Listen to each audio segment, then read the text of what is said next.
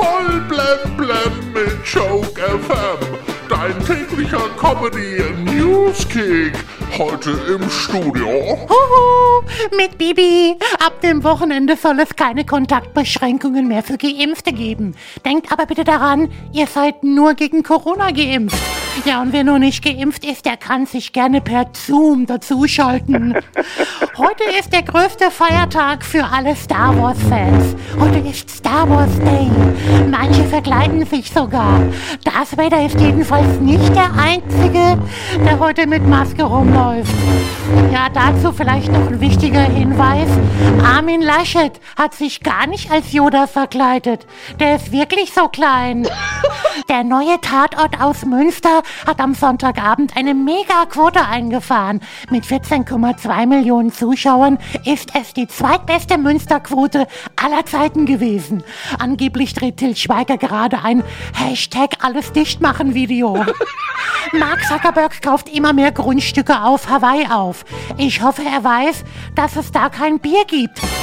Hollywood-Star Will Smith hat jetzt ein Foto mit Corona-Bäuchlein gepostet und dazu geschrieben, er sei in der schlechtesten Form seines Lebens. Ja, das hat er mit dem DFB gemeinsam. Das Oktoberfest fällt in diesem Jahr schon wieder aus. In ganz Bayern hängen die Bierkrüge heute auf Halbmaß. Ja, die Enttäuschung ist maßlos.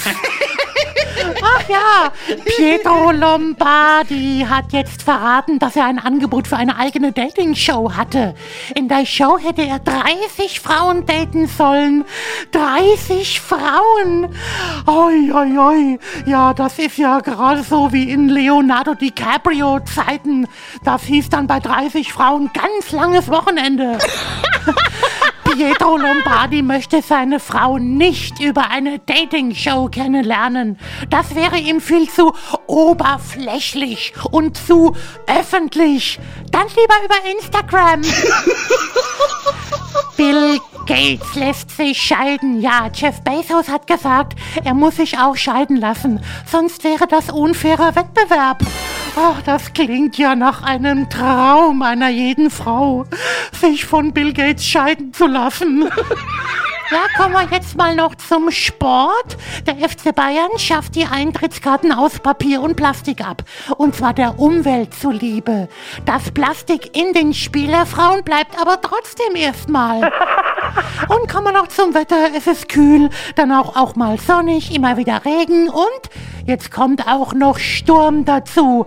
Man könnte fast glauben, dass Petrus einen Burnout hat. Voll blem blem auf Joke FM und auf joke-magazin.de.